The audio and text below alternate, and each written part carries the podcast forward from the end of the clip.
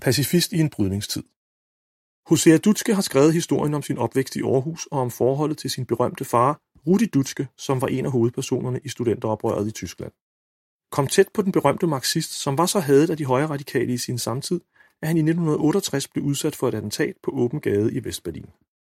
Han overlevede angrebet, men attentatet fik store konsekvenser for hans familie, som flyttede til Aarhus, og for Rudi Dutske selv, som alt for tidligt døde i 1979, kun 39 år gammel. Hosea Dutske fortæller i en samtale med lektor Søren Hein Rasmussen om sine tidlige erindringer, farens politiske ståsted og tilblivelsen af hans bog Rudi og jeg. Ja, er I klar til at høre om Rudi og ham? Vi øh, skal i gang med en snak om øh, Hosea Dutskes bog Rudi og jeg.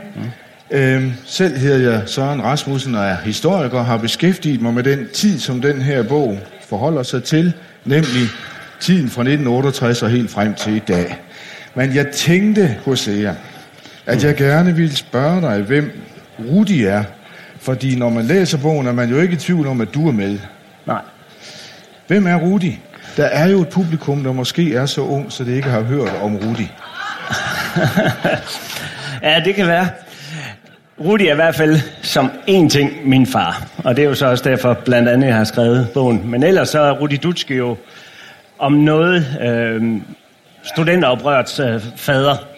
Øh, så man kan sige, hele 68-bevægelsen, eller rigtig meget af 68-bevægelsen, i hvert fald i Tyskland, og ikke mindst øh, i sit andet sted i Berlin, det var jo øh, Rudi Dutschke, der sammen med en række andre stod for det. Og så kan man sige, at Rudi Dutschke øh, er jo blevet næsten, var både berømt dengang, ikke mindst fordi, at øh, han øh, på et tidspunkt blev der begået et attentat imod ham, øh, og han overlevede det. Og bagefter kom han tilbage igen og var med til at skabe øh, de grønne og, og de grønne i Tyskland. Og lige inden han så skulle ind i politik der tilbage i 79, så døde han så. Men grundlæggende kan man sige, at Rudi Dutschke er jo kendt for at være skaberne af det tyske studentoprør, og samtidig også øh, blev så skudt tilbage i 68. Og sådan lidt paradoxalt så her sidste år, der var jeg i Tyskland til en særudstilling, og der dukkede der tre kugler op til den her særudstilling nede i det berlinske politimuseum, og de tre kugler havde faktisk været inde i min fars krop. Og den ene af dem, den er så gået igennem hjernen og var faktisk formet til ukendelighed. Så man kan sige, at han kæmpede sig tilbage gennem livet, og min far og jeg øh, startede på sin vis samme sted i 1968. Jeg blev født, han blev skudt, han skulle starte forfra, jeg startede helt forfra. Og på den måde startede vi faktisk på det samme ståsted øh, lige efter attentatet. Øh, men, øh, men som sagt, leder af studenteroprøret i Tyskland. Men din bog handler jo så i høj grad om din far, om Rudi. Ja. Men den handler jo egentlig endnu mere om dit forhold til din far, mm. og især den traumatiske opvækst, du har haft efterfølgende, altså efter at din far er død igen. Hvornår mm. er det, øh, at, at din far dør? Altså, min far dør jo, da jeg er 11 år. Øhm, ja. Og det er så eftervirkningerne. Han fik ja. jo, fordi han blevet skudt igennem ja. hovedet et par gange, og, og også i, i kroppen, ja. Så fik han blandt andet nogle epileptiske anfald, ja. øh, som der faktisk kom godt styr på. Men uheldigvis, så var der på et tidspunkt, hvor han så igen troede, at han var fuld fedt for fight, så tror jeg, han glemte lidt at tage de piller, han nu skulle tage. Og summa summarum så i hvert fald jule, juleaften, hvor vi sidder alle sammen, der går min far så i bad. Um, og vi er faktisk på vej til at skulle flytte til Tyskland, så for at han skal ind i, i, i landdagen i Bremen for de grønne. Og så går han i bad, og vi hygger os jo som, som ikke mindst som børn på 11 og 9 år, gør min søster og jeg. Og så pludselig lyder der et, et skrig fra min mor, øhm, og så spænder jeg derud. Og så kan jeg jo se, at min far han ligger livløs i, i, i badet, og ja, så han dør så da juleaften, da vi er 11 år. Og så kan man sige, ja, det er selvfølgelig traumatisk. Jeg tænker, der var meget af det, der ligesom i en periode gjorde, at man lukkede sig ind i sig selv, og der, på det tidspunkt var der ikke så mange sovegrupper. Det, det er først kommet lidt senere hen. Men det bearbejdede man jo måske lidt ved at lukke det ind. Så man kan sige, på nogen måde er den her bog og også en slags rejse igennem noget af det, det traume. Men altså, så synes jeg heller ikke, at jeg havde en mere traumatisk opvækst end det, trods alt. Det er jo rimelig traumatisk selvfølgelig at høve sin far op og give ham mund til mund, øh, uden at han overlever. Men at bearbejde det og komme igennem det, det er jo også noget af den rejse, der er der i. Men samtidig er det jo lige så meget en rejse ind i livet, en, en rejse ind i kærligheden, en rejse ind i alt det, der gør det sjovt at være menneske. Det er jo ikke kun døden, men vi ved, den kommer for os alle. Øh, men, men det er jo også alt det andet. Ja, og det fornemmer man jo bestemt, når man kører det her, læser det her igen. Det er traumatisk, uanset om du vil det eller ej, men det er også noget andet, og du er jo blevet et helt menneske. Der er en ting mere, jeg gerne vil spørge om, inden vi kan begynde sådan at tale mere om øh, øh Rudi, og det er, du bor jo i Aarhus, ja. og har boet i Aarhus en stor del, faktisk den største del af dit liv. Mm. Hvordan kommer man dertil, når ens øh, øh, far er studenteroprører i Vestberlin og bliver skudt i Vestberlin? Ja, det er et godt spørgsmål. Apropos disse flygtningetider, der har været. Ja. Men øh, man kan sige, at i 68, øh, så bliver han jo skudt, og så rejser vi fra land til land til land igennem nogle år. Lander til sidst i, i England i 69. Øh, og på det tidspunkt er der en Labour-regering, men så kommer de konservative til uh, The Tories, og de synes så, at Rudi på det her tidspunkt, han er jo stadigvæk ved at genoptræne sig selv, uh, både fysisk og, og, og psykisk. Men de mener så, at han ene mand øh, faktisk kan undergrave hele det Storbritannien, øh, og dermed så begynder de en retssag mod ham. Øh, og den handler jo så om at få smidt os ud og få os landsforvist. Og til sidst så ender det så også med, at øh, han og vi som familie bliver persona non grata, og bliver så smidt ud af, af England. Uh, og på det tidspunkt er, er der ikke så mange steder til hen, fordi i Tyskland der er der jo stadigvæk rimelig meget tryk på, og der vil vi i hvert fald ikke tilbage. Så kommer der en mulighed for at komme til, faktisk til USA, til Kalifornien. Og uh, en, en filosof, der hedder Herbert Marcuse, inviterer os derover. Men så hverken værre eller dårligere, så kommer det så guvernøren Ronald Reagan af alle mennesker for øre, og så får vi ikke lov til at komme til USA. Og så er der faktisk ikke så mange steder tilbage. Og så er der faktisk øh, Slyk, Johannes Slyk og en række folk op øh, fra Aarhus Universitet, der så inviteres. Vibeke Sperling, Finnemann, hvis det siger noget. Øhm, og så bliver vi så inviteret til Aarhus, og så lander vi så i Aarhus i, i, i 1971. Og jeg kan i hvert fald huske øh, den der fornemmelse, eller i hvert fald svagt huske den der fornemmelse af at være på Aarhus Universitet, Måske ikke så meget det der med at være badet i lys fra alle mulige øh, pressefolk, men mere det faktisk at gå under kælderen. Jeg ved ikke, om I har været på Aarhus Universitet, under den store Ringegade, hvor der er sådan en tunnel, der går fra den ene, fra Staklandet over til resten af universitetet. Og jeg husker den der tunnel som gigantisk lang og stor, og man tog uendeligt at løbe igennem den, og så kom jeg derop og har så gået på universitetet selv, og så kunne jeg se, at den var ikke så stor alligevel. Men øh, der landede vi så i Aarhus, og så har jeg faktisk været i Aarhus siden. Så og en nu, flygtning vender tilbage til Aarhus? Nej. Og nu siger du jo, at du erindrer den tid, øh, at du kunne huske det svagt, den her tunnel for eksempel. Og det er jo noget af det, som jeg øh, lægger rigtig meget mærke til. Jeg er jo historiker og læser din bog og får jo sådan et eller andet uh, historikerblik på det her. Øhm, øhm, du fortæller, at du i høj grad trækker på din fars dagbøger. Ja, min mors, ja din, mors dag, din mor og fars dagbøger. Ja. Og, og det er mit indtryk, at du jo også trækker mere på dem, end jeg umiddelbart kan se. Det er jo ikke en bog med fodnoter i, men jo en personlig beretning, det her. Okay. Øh, de øh, forskellige øh, beretninger, du har helt tilbage fra din egen fødsel i Berlin, hvor vi følger... Ja øh, øh, øh, Rudi på cykel, øh, øh, Rudi øh, med besøg af forskellige spændende mennesker osv. Er det, bag, øh, er det dagbogsnotaterne, du bygger på der? Fordi det er jo et helt, altså der har du en helt unik kilde ind, som ellers ikke har været brugt. Mm. Der er jo skrevet meget om Rudi Dutske, ja. men jeg har sgu aldrig været så tæt på som her. Og, og, og, og der tænker jeg på, at, er det simpelthen de dagbøger, der giver dig så øh, utrolig meget fylde, for du kan jo ikke huske så meget, fra du var så lille. Pjat. Okay, du kan huske alt, for du blev nyfødt. Men altså, det kan jo være, at der er et par huller i hukommelsen. Og der tænker jeg bare, hvor har vi, hvor har vi alle disse nye oplysninger fra? Er det dagbogsmateriale? Det nye, det er jo fra min mors dagbøger, som hun skrev til mig, ja. da jeg var fra 0 ja. til 2,5 år. Ja. Det, er jo, det er jo der, jeg har trukket på, på det... den del. Det er simpelthen hendes, altså, hvad skal man sige, børnedagsbøger, ja. som hun skriver om min udvikling. Okay. Og det, der sker der. Ja. Og også på attentatdagen beskriver hun jo alt, hvad der sker ja. sådan, i løbet af den dag. Ja. Så det er jo simpelthen hendes, hvad skal man sige, børnedagbøger til mig. Ja, okay. Ja. Når jeg nu læser den her, så, så får jeg noget at vide om Rudi Dutske, som jeg ikke vidste før.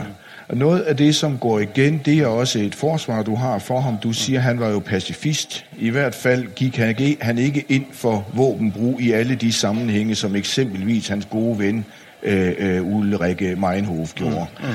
Øh, I hvilken henseende vil du kalde ham pacifist? Fordi han var jo samtidig i spidsen for en Vietnambevægelse, mm. der jo mente noget om våben. Ja.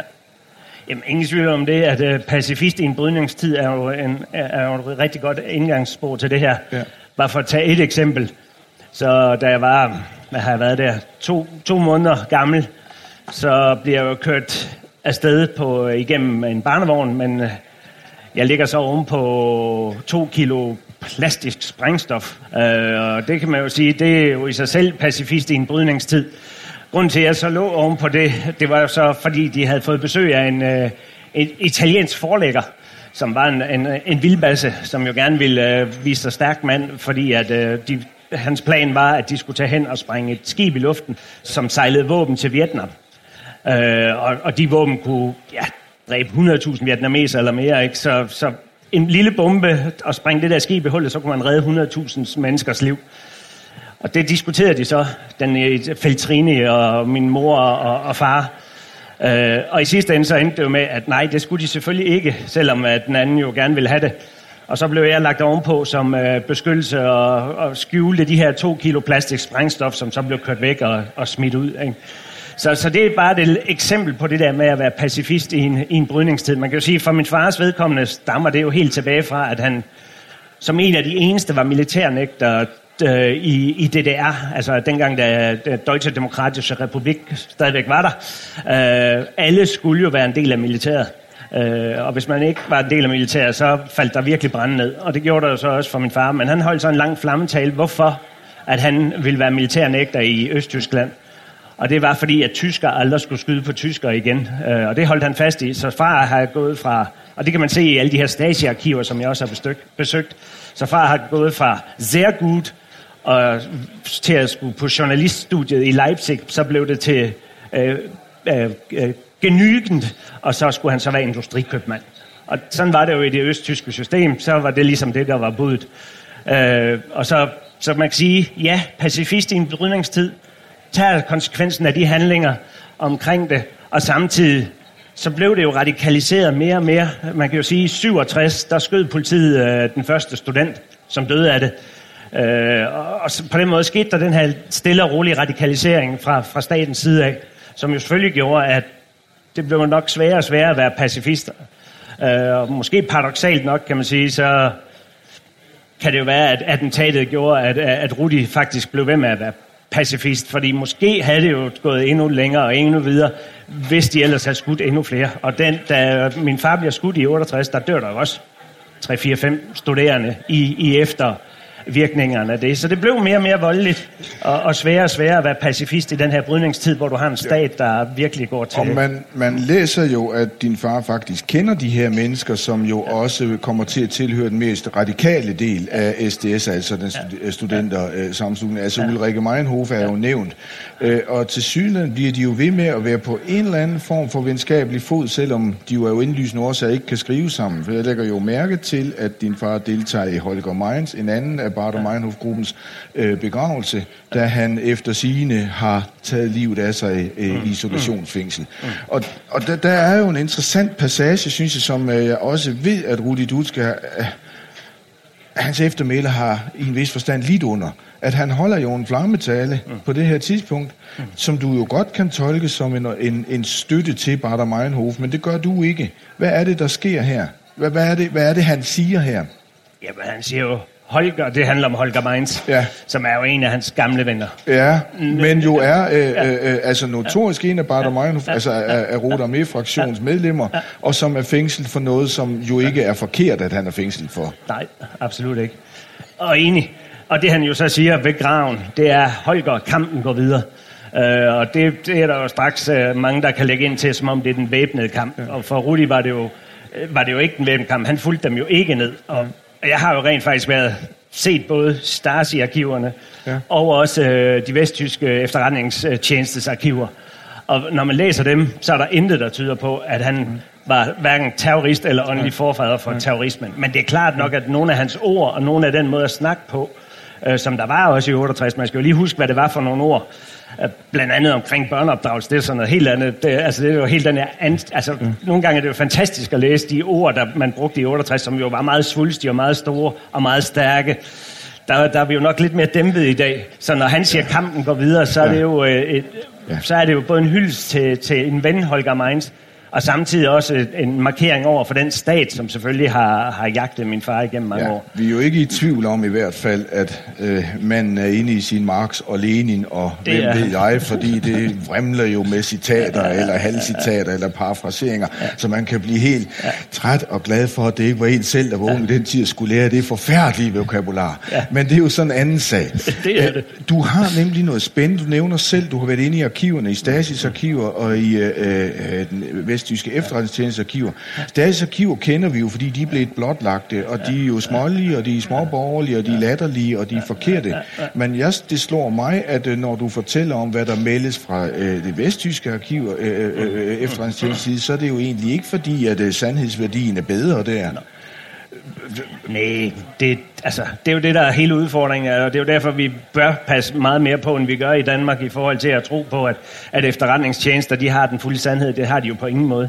De har jo et blik på, på tingene, og derfor er det med også vigtigt, at man har en retsstat, der så også rent faktisk kan, kan, jo, kan holde øje med det. Og når jeg kigger på det fra det vesttyske, så var der jo ingen, reelt ingen forskel på det, de skrev. Dog lidt mindre gøjler og, og, og, og blå briller, mm.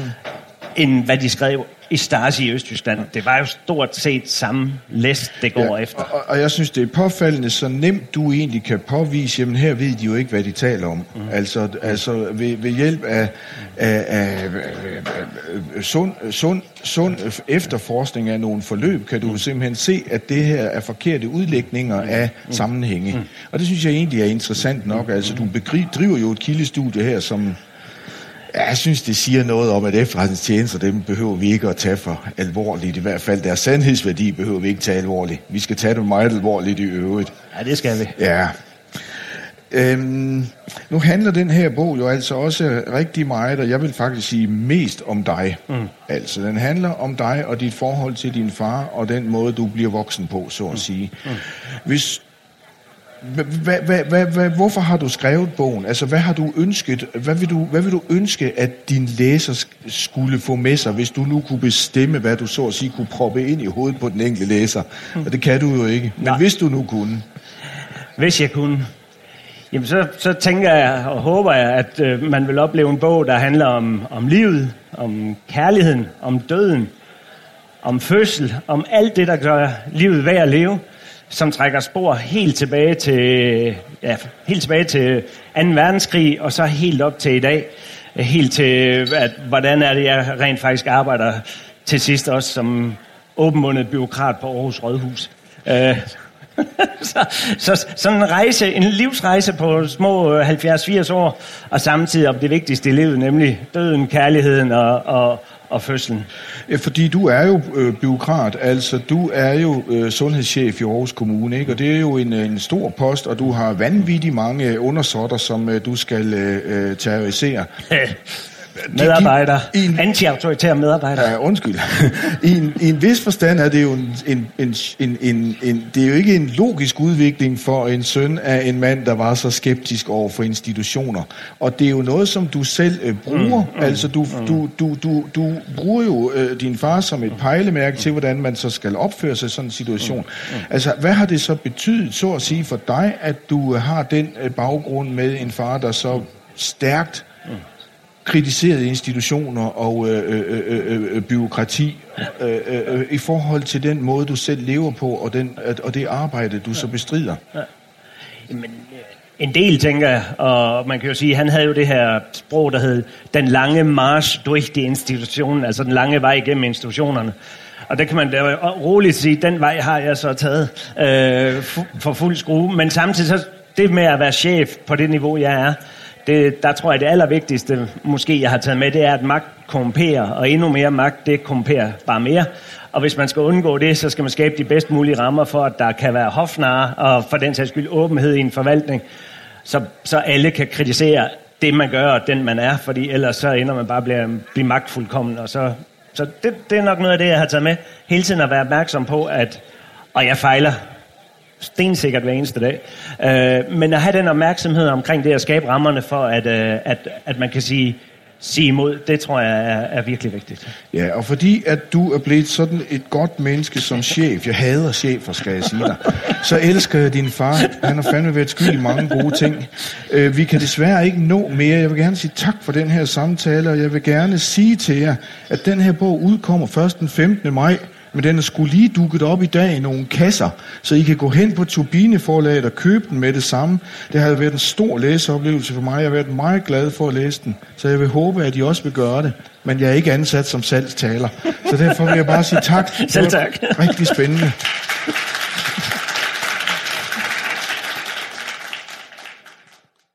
Tak til Hosea Dutske og Søren Hein Rasmussen. Hør flere lydglimt fra historiske dage på vores hjemmeside og hvor du normalt henter dine podcast.